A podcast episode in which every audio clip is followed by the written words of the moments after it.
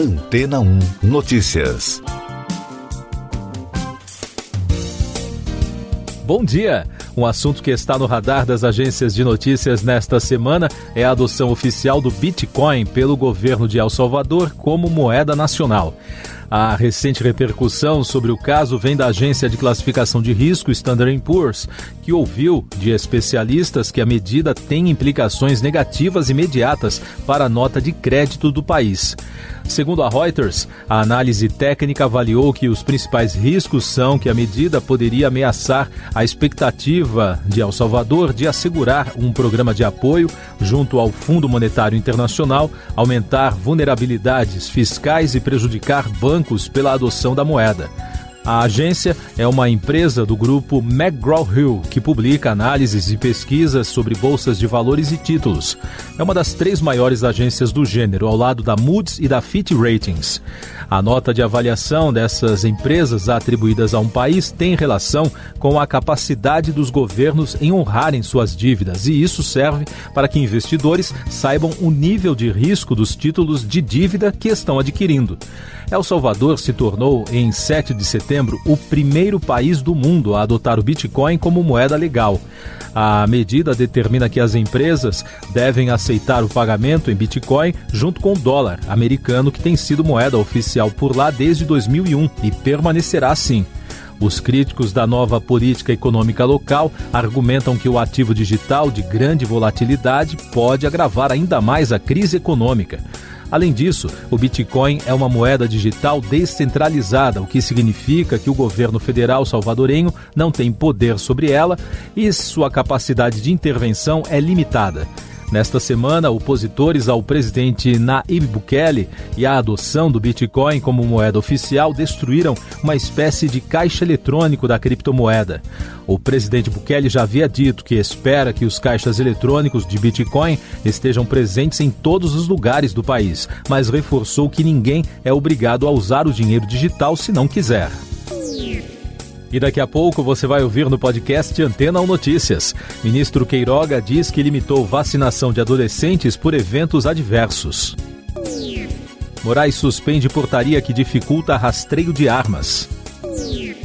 CCJ da Câmara aprova projeto para nova lei antiterrorismo após o Ministério da Saúde suspender a recomendação para a imunização contra a Covid-19 em adolescentes de 12 a 17 anos sem comorbidades, o ministro Marcelo Queiroga defendeu em entrevista coletiva a nova orientação, apontou erros de estados e municípios para iniciar a imunização neste público e ainda fez um apelo para que os entes interrompam a vacinação e sigam o Plano Nacional de Imunizações. Segundo Queiroga, 1.500 adolescentes apresentaram apresentaram eventos adversos. O Ministério informou também que acompanha o caso da morte de um adolescente no estado de São Paulo depois de tomar o imunizante da Pfizer. Ainda não há conclusão se há relação com a vacina ou se ele tinha outras comorbidades. O ministro Alexandre de Moraes, do Supremo Tribunal Federal, suspendeu a portaria editada pelo presidente Jair Bolsonaro, que revogava normas que garantiam maior controle de rastreamento de armas e munições. Isso porque Moraes viu desvio de finalidade na decisão de Bolsonaro, o que fere os princípios constitucionais da impessoalidade, da moralidade e do interesse público. A comissão especial da Câmara aprovou nesta madrugada o projeto do deputado Vitor Hugo, do PSL de Goiás, sobre ações contra terroristas, que traz excludente de licitude para agentes públicos. Segundo organizações de direitos humanos, o texto abre brecha para a repressão de movimentos sociais. Essas e outras notícias você ouve aqui na Antena 1. Oferecimento Água Rocha Branca. Eu sou João Carlos Santana e você está ouvindo o podcast Antena 1 Notícias, trazendo mais informações sobre a CPI da Covid. O diretor da Operadora de Saúde Prevent Sênior, Pedro Benedito Batista Júnior, não apareceu para prestar depoimento na quinta-feira à comissão. Segundo os advogados da testemunha, não houve notificação dentro do prazo e, por esse motivo, ele não conseguiria chegar a tempo a Brasília. O depoimento de Pedro Batista deve ficar para a próxima quarta. A operadora de planos de saúde é acusada de prescrever o uso de remédios ineficazes no tratamento da Covid-19. O país registrou na quinta-feira 637 mortes por Covid-19 e soma agora 589.277 óbitos desde o início da crise. Com isso, a média móvel de mortes nos últimos sete dias apresenta tendência de estabilidade. Em casos confirmados, o país totalizou 35 milhões e 100 mil infecções, com mais de 35 mil diagnósticos em 24 horas. E o balanço da vacinação contra a doença aponta que a população que está totalmente imunizada está em 36,47%. São mais de 77 milhões e 700 mil pessoas que já concluíram o ciclo vacinal. Destaques internacionais no podcast Antena 1 Notícias. O presidente Joe Biden dos Estados Unidos revelou durante pronunciamento na Casa Branca um acordo para fornecer à Austrália submarinos com propulsão nuclear.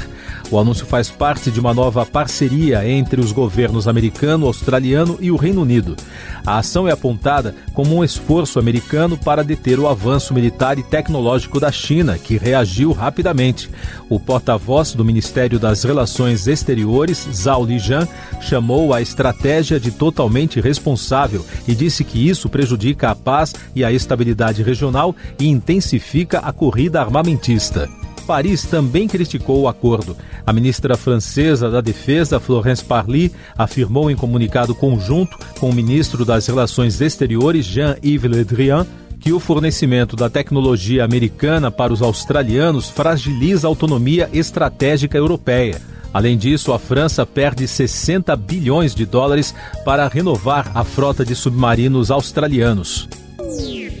A Comissão Europeia incluiu a segurança de jornalistas e a liberdade de imprensa na agenda do bloco.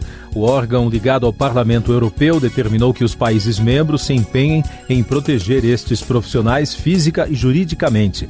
O bloco prepara uma legislação para assegurar o trabalho dos jornalistas no continente. A Armênia apresentou um recurso contra o Azerbaijão perante o mais importante tribunal das Nações Unidas, a Corte Internacional de Justiça, acusando o país de discriminação racial, inclusive durante o recente conflito entre as duas nações. O governo armênio argumenta que estas práticas violam a Convenção Internacional sobre a Eliminação de Todas as Formas de Discriminação Racial. O governo espanhol elevou o nível de alerta de erupção do vulcão Cumbre Vieja, na ilha de La Palma, na costa do continente africano. O vulcão tem potencial para provocar um tsunami que atingiria as Américas, com maior impacto sobre os litorais das regiões norte e nordeste do Brasil.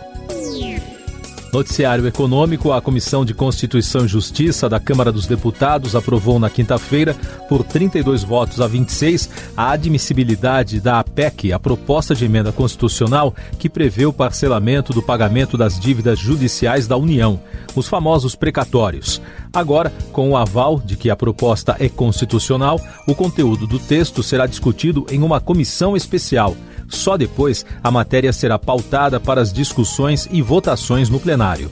O assunto também foi pautado no Supremo Tribunal Federal, mas um pedido de vista do ministro Gilmar Mendes suspendeu o julgamento de um recurso que discute se é constitucional o sequestro de recursos financeiros estaduais no caso do parcelamento compulsório de um precatório. O julgamento, que agora não tem prazo para ser retomado, servirá de baliza para outros casos de instâncias inferiores. O Senado Federal agendou a votação do projeto que trata do novo marco legal das ferrovias para a próxima terça-feira, dia 21, de acordo com o relator, senador Jean Paul Prates. A decisão foi tomada em reunião de líderes. Foi decidido também a formação de uma comissão para discutir a crise hídrica. Mais destaques do noticiário econômico relacionados ao meio ambiente. O desmatamento para áreas de agricultura e pecuária está alterando o ciclo de chuvas e deverá afetar diretamente a produção brasileira, apontou um relatório da organização não governamental Planet Tracker, especializada em analisar riscos para investidores em projetos ambientais. 13 pessoas foram presas e 64 aeronaves apreendidas durante operação contra o garimpo ilegal na terra indígena Yanomami, em Roraima. A operação, realizada em duas semanas, foi coordenada pelo Ministério da Justiça e Segurança Pública. A região é a maior reserva do Brasil, com mais de 28 mil indígenas. A Covid no Brasil, falando ainda sobre a decisão do ministro da Saúde, Marcelo Queiroga, de suspender a vacinação de adolescentes sem comorbidades. O CONAS afirmou que os governos estaduais não irão seguir a orientação. Em entrevista à Reuters, o presidente do Conselho Nacional de Secretários Estaduais de Saúde, Carlos Lula, disse que o órgão já comunicou a decisão à Agência Nacional de Vigilância Sanitária. São Paulo é um deles. Segundo o governador João Dória, cerca de 72% dos adolescentes do estado foram imunizados e a recomendação da saúde causa insegurança em milhões de famílias. Segundo o governo de São Paulo, a imunização deste público segue a recomendação do Comitê Científico do Estado.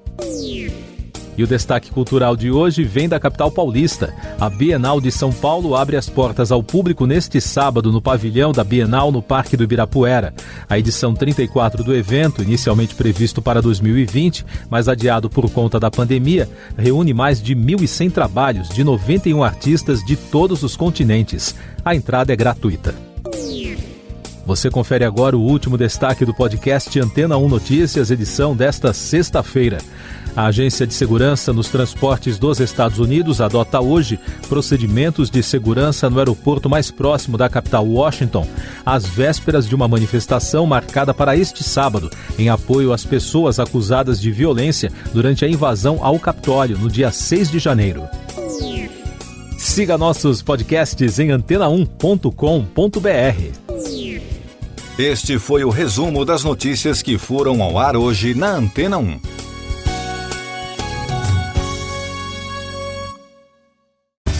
Depois de tanto conteúdo legal, que tal se hidratar com água rocha branca? O consumo regular de água durante o dia traz benefícios para a saúde, como, por exemplo, manter a pele bonita e hidratada. Rocha Branca, da fonte direto para sua casa.